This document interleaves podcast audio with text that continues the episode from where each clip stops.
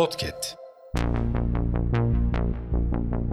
Merhaba sayın dinleyenler. Hafızanın yeni bölümüyle karşınızdayız. Tarihte bugün yaşanan olayları aktaracağız. Tarihlerimiz 8 Şubat 2024. Yıl 1958.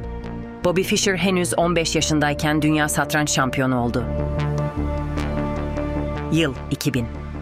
Danıştay 10. Dairesi, Fazilet Partisi'nden İstanbul Milletvekili seçilen Merve Kavakçı'nın Türk vatandaşlığının kaybettirilmesine ilişkin Bakanlar Kurulu kararının iptali istemini oy birliğiyle reddetti.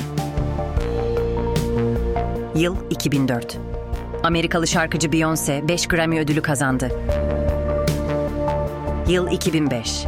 İsrail Başbakanı Ariel Sharon ve Filistin lideri Mahmut Abbas arasında Mısır'da imzalanan bir antlaşma ile ateşkes sağlandı. Yıl 2023. Türkiye'de deprem yüzünden 3 aylık OHAL ilan edildi. Hafızanın sonuna geldik. Yeni bölümde görüşmek dileğiyle. Hafızanızı tazelemek için bizi dinlemeye devam edin.